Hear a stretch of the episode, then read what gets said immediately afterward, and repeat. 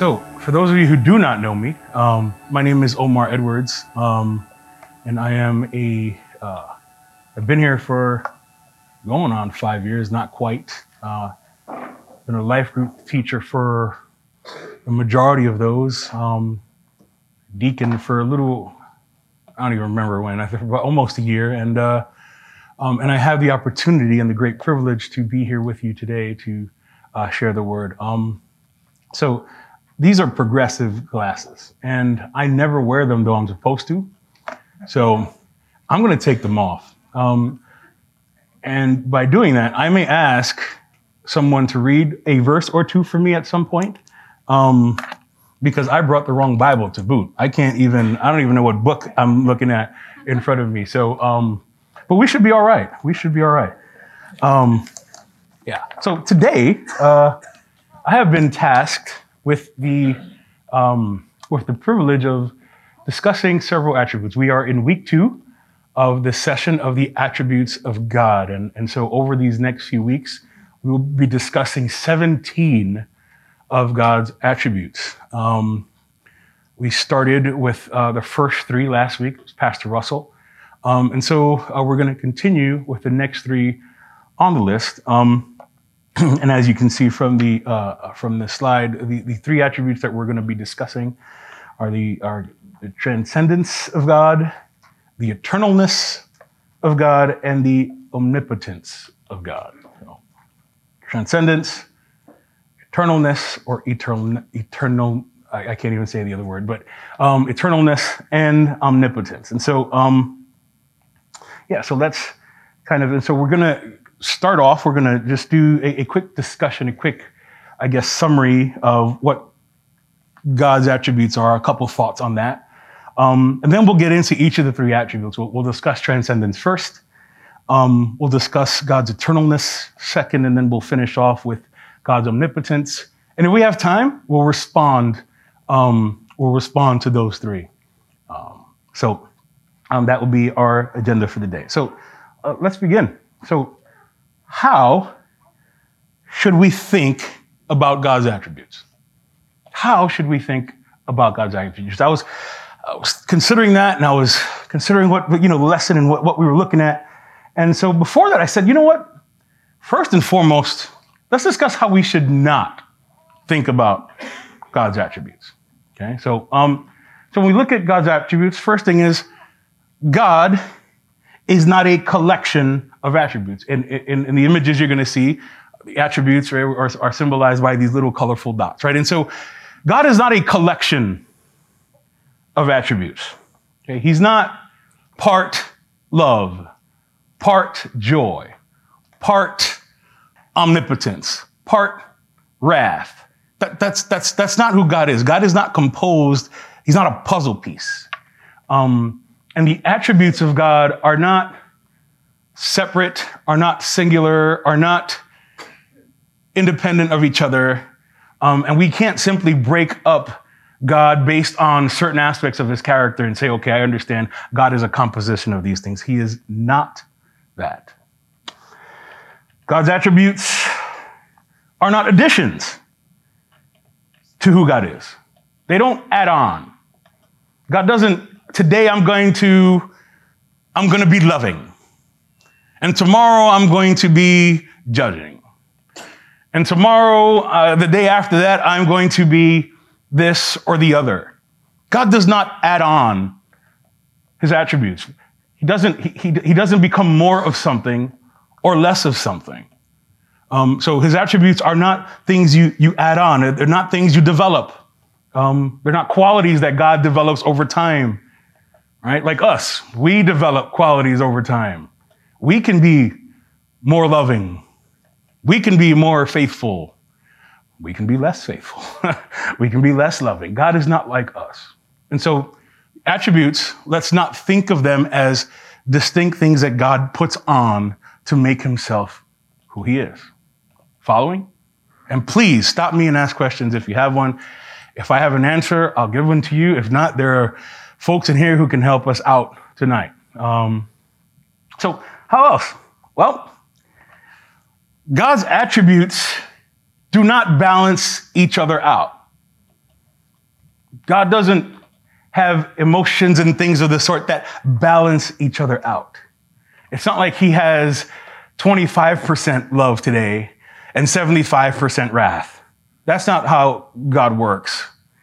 It's not like he has to be, if he's judging me today, um, that he has to forgive me the next day because it has to balance out.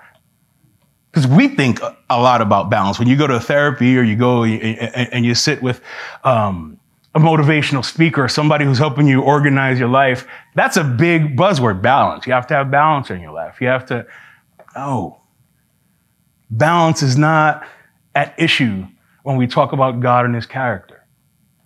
God is all these things all the time. We'll get to that in a little bit. Last thing we shouldn't think about in regards to, or that we should, that we should not consider in regards to God's attributes is tension. There is no tension in God's attributes. God doesn't struggle with feeling one way or another. God isn't stressed out, right, about acting one way or another. He, he got, he, he doesn't do that. Why doesn't he do that? Well, because we should think about God in an appropriate manner. We should think about his attributes appropriately. And that is that God simply is all of his attributes. See, God's attributes are all perfect. His attributes are complete. His attributes are constant. They are not dependent of anyone, of anything, or of each other. And they are perfectly and wholly integrated in who God is. So when we talk about God and we say God is love, is that a true statement? Yes. yes. But I could turn around and say, well, God is also wrath. Is that a true statement? Yes. Is that a true statement at the same time? Yes. Yes. And they are constants. While God may not manifest a particular attribute or quality at a particular moment, it does not take away from the fact that He is that thing. Amen? Amen. So that's that's really all I want to say about the attributes. It is God is God is constant. He doesn't have this up and down in regards to his nature. Not like us.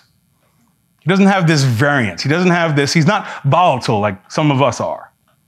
Right? I, right now, I'm, I'm in pretty good shape. Put me behind a car in rush hour traffic, and things change. Some of my quote unquote attributes come to, come, come to the surface that would not normally be there, that are not, that are not here right now. God is not like that. God is not overtaken or overpowered by a particular emotion or particular action. God is completely in control. God is completely constant. God simply is at all times. Alrighty. So, he is complete within himself. And so the wrong way to look at God is a God of God is a God of love, but he's a God of judgment. No. God is a God of love and he's a God of judgment. I'm just and I'm just bringing these two as an example because there's obvious tension, right, in those terms from a human perspective, but not in the Godhead. So, let's start. Let's talk about the transcendent God. Transcendent God. Well, let's get into some definitions. Um, and so when we get into some definitions, I have, I have a couple there. The first one from the dictionary, Merriam-Webster, which is becoming more and more unreliable as the years go by, but that is not the time. This is not the time for that discussion. So the dictionary says that transcendence, to be transcendent is to be above or notably extended beyond ordinary limits. Presbyterian theologian Dr. John Frame gives this definition. He says that the transcendent God is exalted in his royal dignity and exercises both control and authority in creation. I'll repeat that. Exalted in royal dignity and exercises both control and authority in his creation. Transcendent. The Bible defines, we'll, we'll take a verse, we'll take Isaiah 57 15 and find our definition, our working definition there. For thus says the one who is high and lifted up. I love that passage. For thus says the one who is high and lifted up, who inhabits eternity, whose name is holy. I dwell in the high and holy place, and also with him who is of a contrite and lowly spirit, to revive the spirit of the lowly and to revive the heart of the contrite. Transcendent, in simple terms, means way above.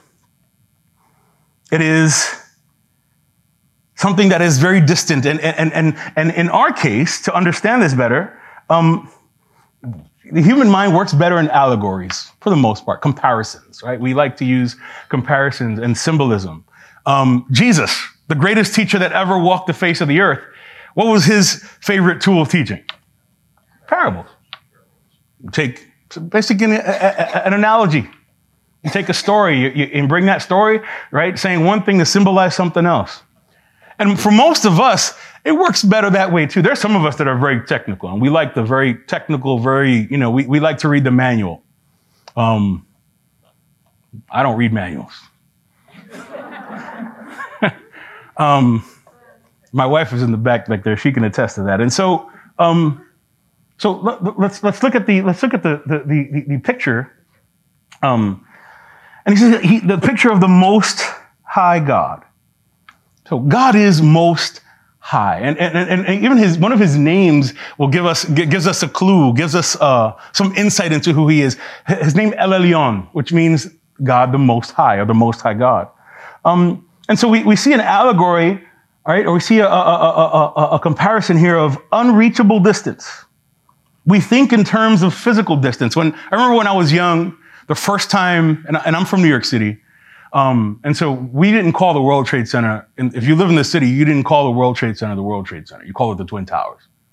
Um, and so I remember the, the, the, first time I went to the Twin Towers, and you could see it from, I mean, obviously, right? Tallest building in New York City, tallest buildings in New York City. You could walk up, and, and, and when you walked up to it, I remember there was one time we would stand right on the building, put our hands right on the building, and look up.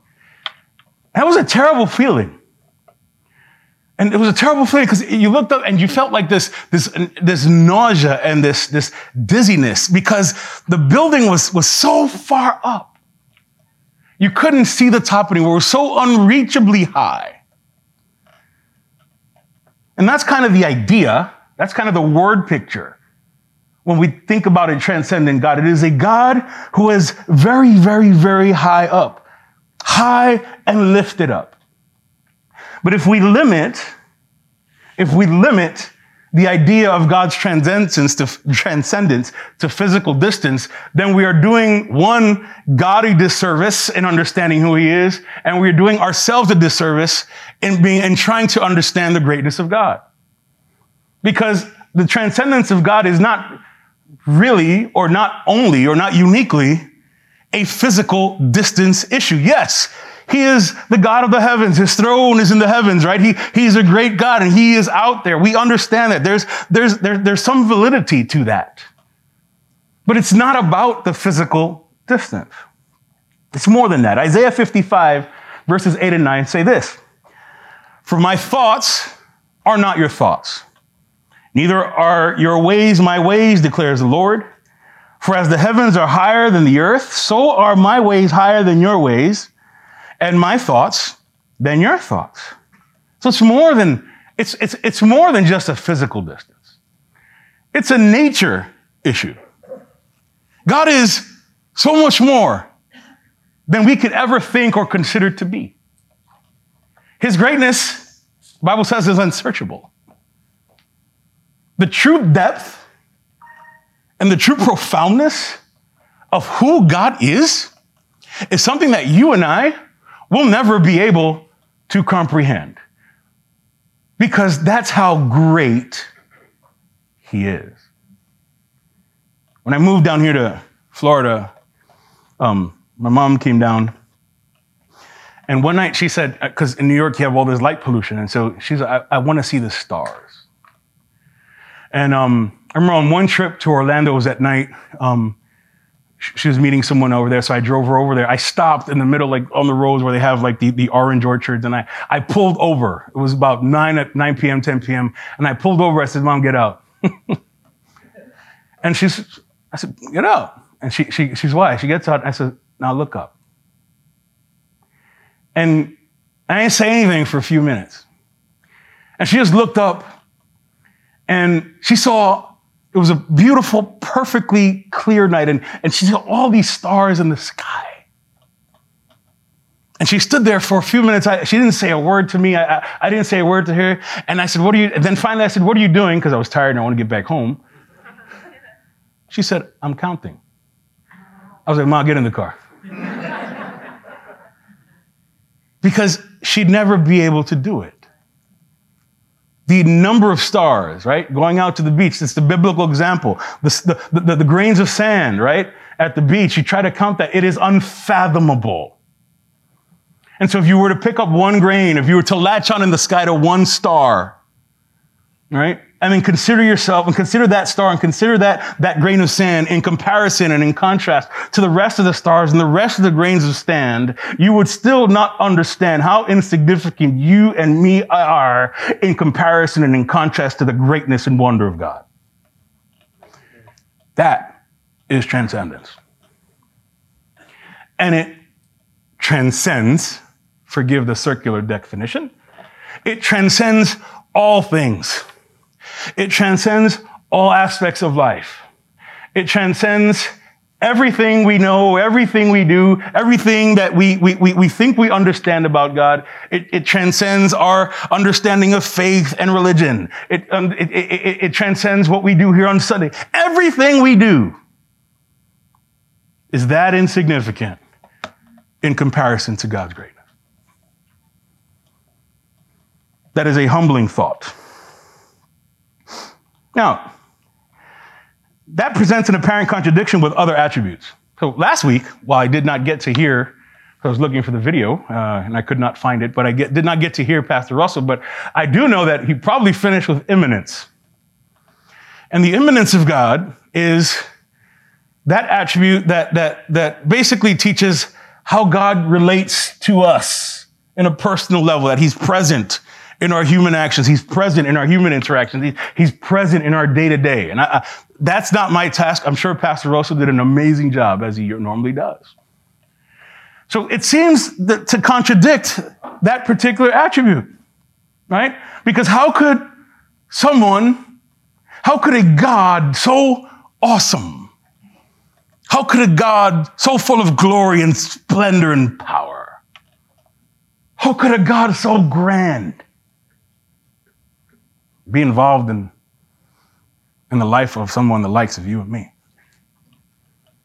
But it is not a contradiction.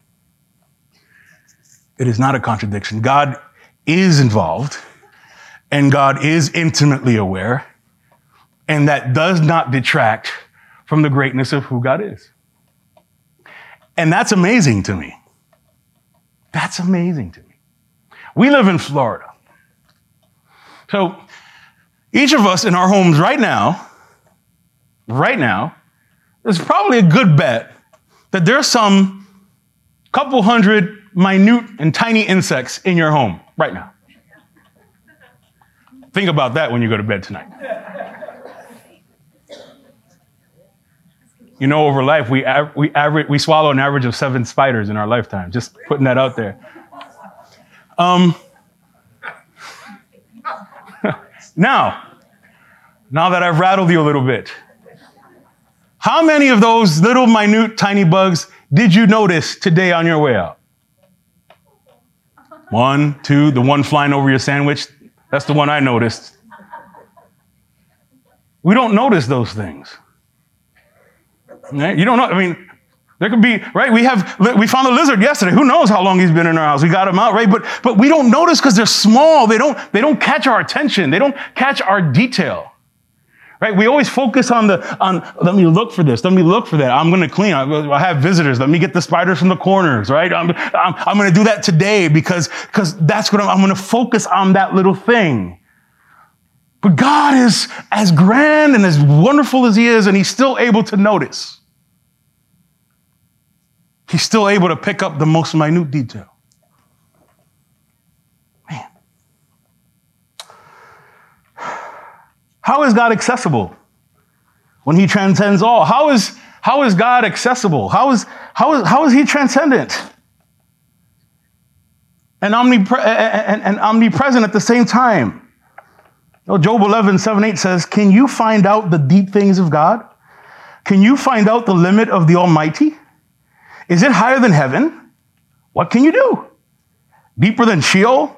What can you know? 1 Timothy 6:16 says, "Who alone has immortality? Who dwells in unapproachable light, whom no one has ever seen or can see? To him be honor and eternal, and eternal dominion. Amen."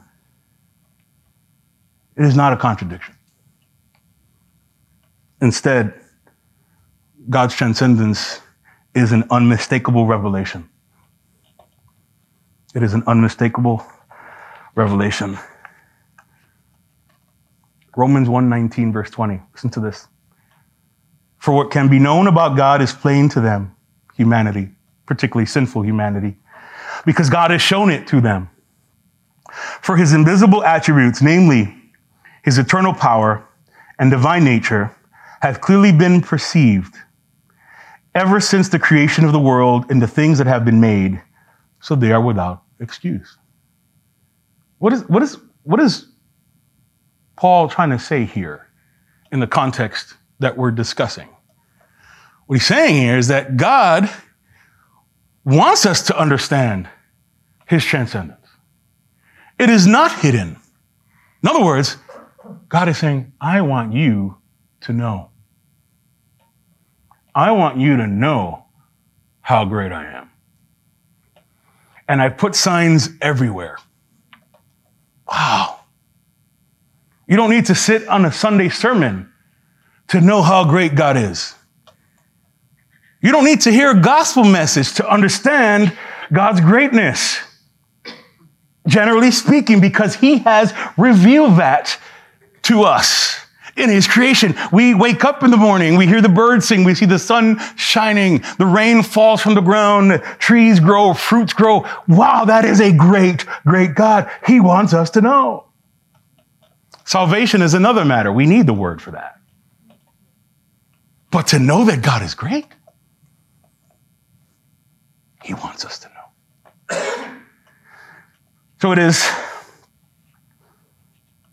not just a revelation, it is also an quote unquote awful reality. An awful reality. What do I mean by that? Well, first of all, little, little word lesson here. The word awful. Now, if you break that down, the word awful should mean what? Full of awe. Somewhere in eight, late 1800s, the definition of that word changed. That's why dictionaries are not reliable, people. But in the 1500s, when the word was first used, it meant exactly that full of awe and wonder, taken aback, all full. And while we are having a play on words today, but God's transcendence is truly an awful reality. Isaiah 6 5, we see Isaiah's vision. He says, he sees, he sees what he thinks is God, right? He sees this vision of God on, on his throne. And, and, and he says, and I said, woe is me, for I am lost. For I am a man of unclean lips, and I dwell in the midst of a people of unclean lips, for my eyes have seen the King, the Lord of hosts.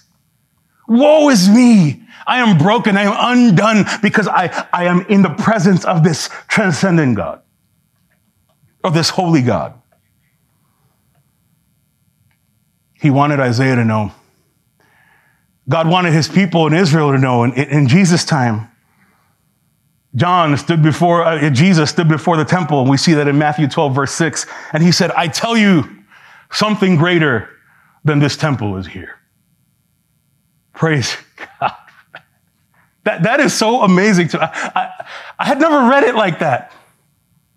I'd never read that passage in the context of God's transcendence, of his glory. I just I, I, used to, I've read that in, in, in the context of, of his identity, right? As, as Jesus, as I say. But man, when you look at it through this light, through his attribute of transcendence, he said, something greater than the temple is here. The transcendent God stands before you. Take, take 10 seconds to soak that in.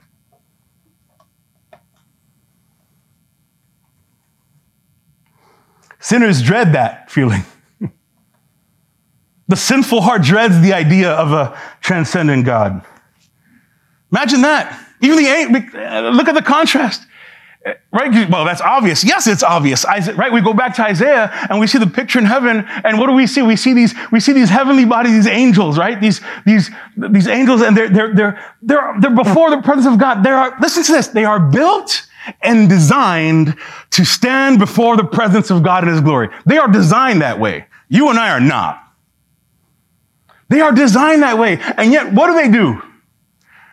With two wings, they fly. With another two, they cover their feet, their createdness. And with another two, they cover their faces in humility, standing before the glory of the transcendent God. And those are, those are things that are supposed to be there. Imagine a sinner standing before the presence of God. It'd be like dipping gold in, in that acid solution. And, when you dip it, all the stuff in the crust that's been on there for the year or two that you haven't gone and gotten it clean, it just peels right off. It comes right out. And when they pull out the ring and they wipe it down, it's brand new. A sinner does not want that because a sinner loves his sin.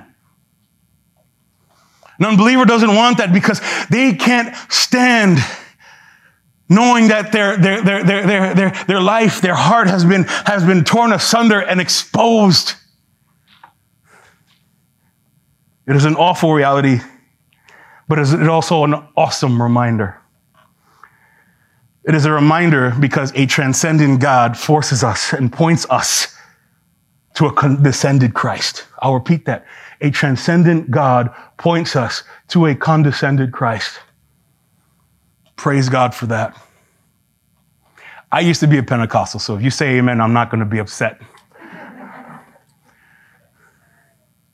Colossians 1 15 through 20 says, He is the image of the invisible God, the firstborn of all creation. For him, for by him all things were created in heaven and on earth, visible and invisible, whether thrones or dominions or rulers or authorities.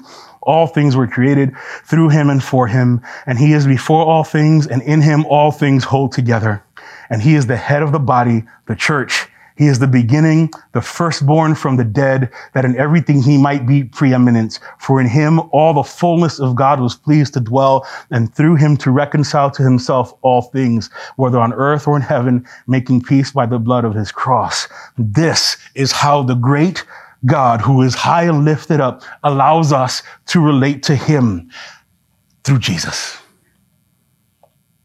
changes my understanding of the words of Jesus when he says, I am the way, the truth, and the life. And no one comes to the Father but by me. We cannot get to the great God. We can't relate to the great God. We can't connect to the transcendent God if not for Christ. And that is the most awesome reminder that we can have. I forgot these. Let's move on to the next one the eternal God. The eternal God. And so let's go to some definitions. And again, same format. Um, and these notes, I, if I, don't know how we can get them. If, if you want them, if you need them, I can get them to you somehow. We can work that out through Nancy or, or Pastor Mark, but I have no problem getting them out. Um, eternal, having infinite duration, everlasting, valid or existing at all times. Dr. John Frame again. God is the Lord of time, existing above and apart from it, but free to enter it to accomplish his purposes. The Bible gives us Psalm 90, verse 2, or any other series of verses, but I picked that one. Before the mountains were brought forth, or ever you had formed the earth and the world, from everlasting to everlasting, you are God. The Hebrew word for eternal or everlasting God is olam, and it means vanishing point. Vanishing point. So God is eternal. He, he, he, he, he has lived forever. He will continue to live forever. And that's a concept most of us accept, right? Most of us accept that. No problem. We, we get it. But do we? Is that real to us in our day to day? Is God's eternality, I got it, something that is real to us day in and day out? Let's take that picture. God is, has existed from eternity past to eternity present. From the vanishing point behind us to the vanishing point ahead of us, God is. Right? I remember we were on our anniversary cruise, my wife and I, first anniversary. And I was so excited because I booked us some jet ski excursion or whatever in the Bahamas. And we get out, and mind you, we discussed this, but that's, again, a story for another day. Um, and she's nodding to yes, let me keep it a story for another day, so I will. Um, so we get to the water, and so they show us this video about how the, the, the, if you get caught behind the jet ski, could blow a hole in your body. And then she wanted no part of it.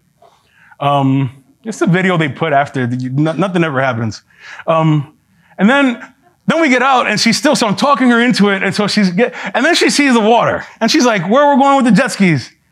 And in my, in my head, I'm like, where do you think we're going? I didn't say this, obviously. Um, um, but in my head, I'm like, where do you think? We're, we're not going to do this in a pool. We're going to do this in open water.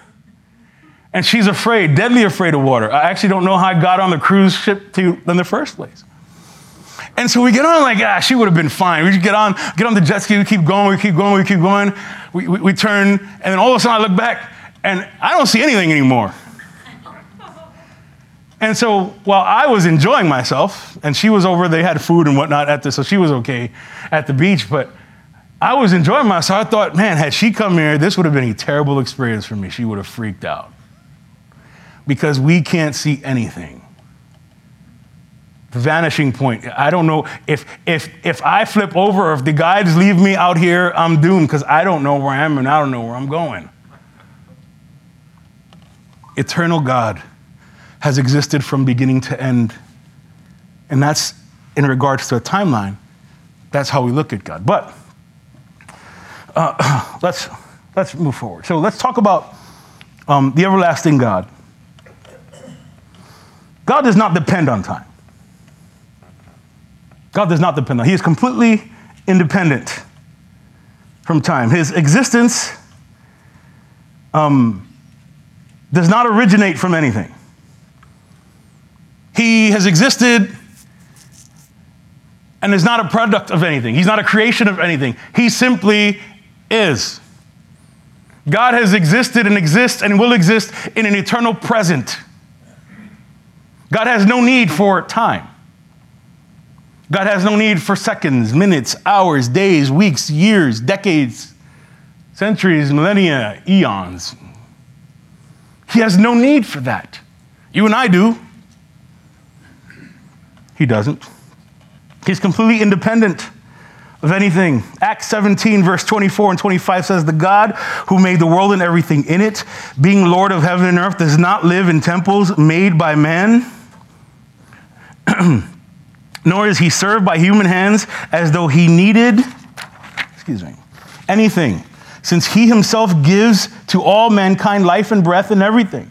And he made from one man every nation of mankind to live on all the face of the earth, having determined allotted periods and the boundaries of their dwelling place. Hebrews 7 3 says, He is without father or mother or genealogy having neither beginning of days nor end of life, but resembling the Son of God, he continues a priest together. God does not need anyone, and he is independent. He does not exist in time, he is outside of time. He is the source of it. 2 Peter 3 8 says, But do not overlook this one fact, beloved, that with the Lord one day is a thousand years, and a thousand years is one day. Time is irrelevant to God. Five years ago,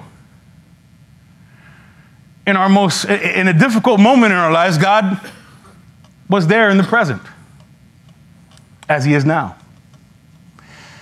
And in five years later, when we come for another set of issues and another set of problems and circumstances, God will still be in his presence. I like that verse. Dr. Tony Evans says, he explains that verse and he says, he says, well, God is, well, Paul is trying to say there, or Peter is trying to say there, don't use your watch to measure God's timeline. See, God gave us sun, moon, stars, right? Morning and the evening were the first day, right? And six days he worked, and the seventh he rested for us, for our benefit. He gives us years to measure our life. He gives us time so that we so we know this time we're going to do this and this time you're going to do that. I'm going to take this time out for me. Told Israel, you're going to work the ground for six years. and the seventh year, the year of Jubilee, you're not going to work it. And they did it anyway. And so on and so forth. Time is for our benefit. Time is for you and me to be able to exist, to be able to work, to be able to be successful in everything and anything we do. See, God has no past and He has no future. John 8 58, Jesus said to them, Truly, truly, I say to you, before Abraham was, I am. God is ever present. He is ever present. And he created time for us. Ecclesiastics, Ecclesiastes, excuse me, 3 1 says, For everything there is a season and a time for every matter under heaven. He provided us a way to mark the passing of our finite and limited lives since creation. Time's for you and me. He gave us time so we could have a way to relate to Him. Romans 13, 11. Besides this, you know the time, that the hour has come for you to wake from sleep. For salvation is nearer to us now than when we first believed. Right? It's, it's, he, you know he's coming. You know, there's a time in which I have been, uh, excuse me, a time that I've been given in order to fulfill certain things that God has called me to do. And that time is shortening. I need to get on it. All right? I have a, I have a young man who delays on his devotionals and tries to cram them all in one or two days at home. right? So he, he crams them all in. It's, oh, but they were, no, we have to do this every day. You take out X amount of time and do this. Or he's watching a video, or he's watching, or he's playing a game, and we tell him X, Y, Z time is when you're going to stop playing, you're going to stop watching the video, right? Eight o'clock comes, and he goes, "Can I have three more minutes?" This video is four minutes. It's only four minutes left. He's negotiating. He understands time. Time. It's after he's done that his day is over. He has to shower. He has to go to bed. His day is done. Time is for you and me. See, God's, the beautiful thing about God being ever present is that his eternalness gives meaning to my finiteness. Because unlike God, I have an expiration date. One day, I won't be fresh anymore. And unlike the loaf of bread in the supermarket, they put the expiration date tag on me after. But they will put a tag on me one day. and understanding that I have a finite, limited, predestined time, God being eternal gives meaning to that time. Man made this world bigger we have made this world bigger to diminish the seriousness of eternity. We've made this, our present life, so huge so that in our sinful nature, we don't have to consider what comes next. Sinners don't want to hear about hell. Sinners don't want to hear about eternal life and death. Because right now, they want this life to have meaning. But in comparison to the eternal existence of God, this life is nothing. Nothing at all. Excuse me. This is a timeline. We'll say this is the timeline of eternity. This here is a life that we live here on earth. And at one point, at one moment in time, our time runs out. And when that time runs out, the next stage begins. We enter into either eternal rest or eternal damnation. And so, what happens at this end is important for us because what happens here dictates what happens here. What occurs during this time period affects infinitely what occurs in this time period. And if at the end of this time period, our lives are not embraced by the love and grace of God, and our hearts are not filled with the faith of Jesus Christ, this then becomes a very scary thing.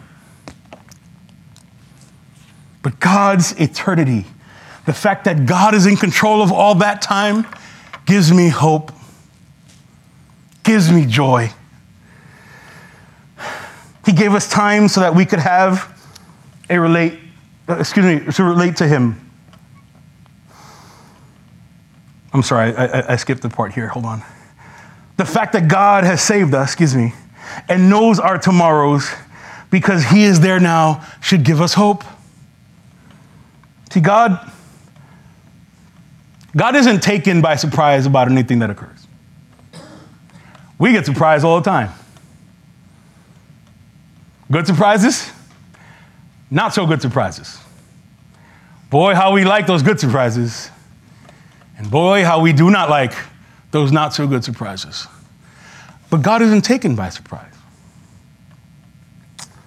See, God is ever present.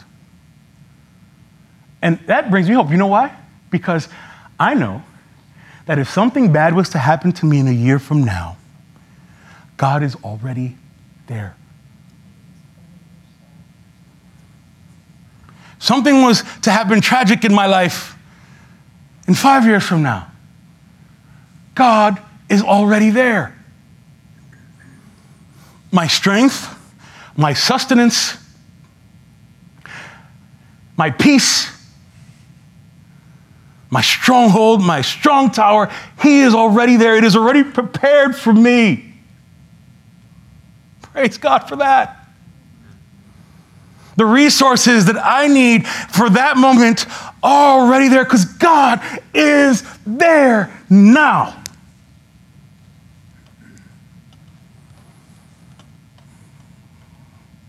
Ain't that eternal God special? God knows. And that should give us all great peace tonight. He is already there. Isaiah 46:10 says that he has declared the end from the beginning, and from ancient times things not yet done, saying, My counsel shall stand, and I will accomplish all my purpose. 1 Peter 5:10 says, And after you have suffered a little while, the God of all grace, who has called you to his eternal glory in Christ, will himself restore, confirm, strengthen, and establish you in one of my favorite verses all time in Scripture, Psalm 31 verse 15. I'm going to read from 14. It says, But I trust in you, O Lord. I say, You are my God. My times are in your hand. My times are in your hand. Let's move on to the, the omnipotence of God. And so we define that unlimited power and authority. I, I picked another Presbyterian this time, um, Dr. Herman Bavinck. He says, God can do all that he wills and pleases that is compatible with his character. Psalm 135, verse 6 Whatever the Lord pleases, he does in heaven and on earth, in the seas and all the deeps. God does as he pleases. But before that, there's a there's a power paradox. Talk about God's power, there's a power paradox. Because God does, He can do all that He wills and pleases, but He can't do There are things he cannot do. Let me rephrase that. There are things that God cannot do. So, what can God not do? Number one, God cannot do something that is incompatible with his character. He cannot do something that is incompatible with his character. So he cannot lie. Titus 1 and 2, 1 2. Hebrews 6 18. God cannot increase or diminish in knowledge. 1 John 3 20. God cannot change. Malachi 3:16. God cannot be tempted or tempt others. James 1:13. God cannot deny himself. 2 Timothy 2 verse 13. Augustine put it this way. But God cannot will anything and everything. He cannot deny himself. Since he does not will it, he cannot do it because he is unable even to will it. For justice cannot will what is unjust, nor wisdom what is foolish, or truth what is false. Hence, we are reminded that the omnipotent God not only cannot deny himself, as the apostle says, but that there are many things that he cannot do. The omnipotent God cannot die. He cannot be changed. He cannot be deceived. He cannot be created. He cannot be overcome. The other paradox is silliness. Can God create a rock so heavy that he cannot lift it? That is foolishness. God can do all things that are in line with his character. What does that mean? God cannot lie. He cannot go against his word. Can God do something outside of his word? Absolutely, because God has not fully revealed to us the entirety of his nature and character. Do you understand that? But that's not normative. Right? Our everyday behavior should be guided by the Word of God, by God's truth. Amen? Because it is in here that we see what God wanted to reveal to us about Himself. So He is not going to contradict what He says here to show off. He can show off plenty by following who He is in here. So, can God heal? Absolutely. Can God use you to pray over someone and that person be healed of that prayer? Amen, absolutely. Is that going to happen every time you reach out and pray for somebody? Absolutely not. Can the Holy Spirit guide you to a place of understanding about a situation in your life?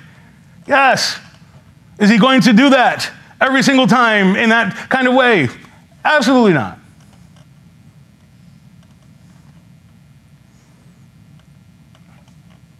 We talk about the paradox. Now we talk about power that he possesses. I skipped that, sorry. So, power that he possesses. Revelation 1 8. I am the Alpha and the Omega, says the Lord God, who is and who was and who is to come, the Almighty. God is power. He is the possessor of power. He is the wielder of all power. He is the Almighty God. The psalmist says this in Psalm 62 11. Once God has spoken, twice have I heard this, that power belongs to God. Power is His and His alone. Power is His and His alone. Then we see God's also the source of power. Because He, of that power that He has, that He is, He gives it, He shares it. He gives power and authority. Daniel 2:20 verse uh, 2 verse 20 to 22 said Daniel answered and said, "Blessed be the name of God forever and ever, to whom belong wisdom and might." He changes times and seasons. He removes kings and sets up kings. He gives wisdom to the wise and knowledge to those who have understanding. He reveals deep and hidden things, and he knows what is in the darkness, and the light dwells with him. He gives power. He gives authority. Don't think because your candidate lost last election or your candidate wins this election, don't think it wasn't God that did that. It is God. God gives power and authority to who he pleases and in the manner in which he pleases. And he sustains everything with his power. Hebrews 1 verse 3 He is the radiance of the glory of God and the exact imprint of his nature, and he upholds the universe by the word of his power. Hmm.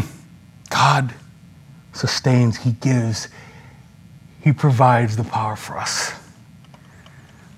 And we see this in how He portrays His power. Now, God portrays his power many times in incredible ways. I'm not going to read it, but when you get a chance, go home. If you want to see God and his power enacted and manifested and what he knows how to do and how he does it in, in, in marvelous ways, open your Bible tonight. Do that as a devotional tonight. Read Job 38 to 41. And let God show off through his word. While he was talking to Job, who was had his head down, listening and getting scolded by God because he did not have an appropriate understanding of the greatness, glory, and power of God. Job 38 to 40. Read those three chapters. Take your time. But God does not only show his power in incredibly big ways, he also shows his power in incredibly personal ones. God is the God of the sublime as well. Romans 1:16 says, "For I am not ashamed of the gospel, for it is what? The power of God for salvation to everyone who believes." God shows us his power in a personal way through the gospel of Jesus Christ. The power to turn a, a heart of stone into a heart of flesh. The power to change a sinner like me into a saint. The power to turn corrupt individuals like you and I and make us whole spiritually and make us whole emotionally and make us whole in every sense of the word. The power of the gospel.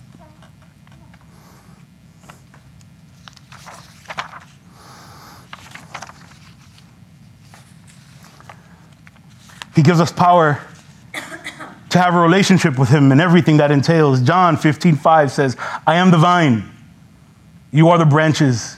And whoever abides in me and I in him, he it is that bears much fruit. For apart from me, you can do nothing. God shows his power and that he changes us so that we can commune with him, so that we can have fellowship with him, so that we can have a love and a peace that surpasses all understanding. That's in a tremendous power in a tremendously personal way. Aren't you glad that it's not just about creation and it's not just about mountains and it's not just about the sun, the moon, and the stars? That God, the transcendent God, the eternal God who is Lord of all time from beginning to end, and the God of all power has set it up so that he can commune and fellowship with us. Revelation chapter 3, and I'll close with this.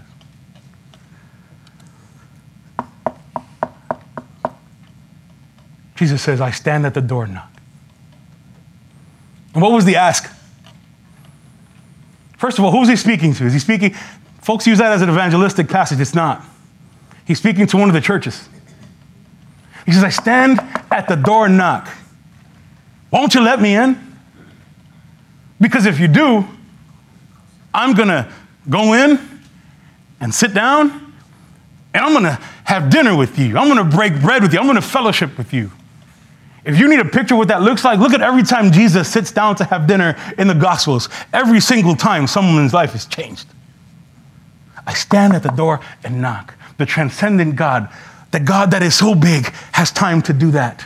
The eternal God, who is from everlasting to everlasting, wants to have those moments with us. The God of power that can move mountains and that created the, the, the, the earth simply just by speaking it is the same God that wants to show his power in your life, the life of your home, the life of your family, and those around you. How do we react to that? Humbly opening the door and acknowledging his transcendence, his, eternal, his eternality, and his omnipotence.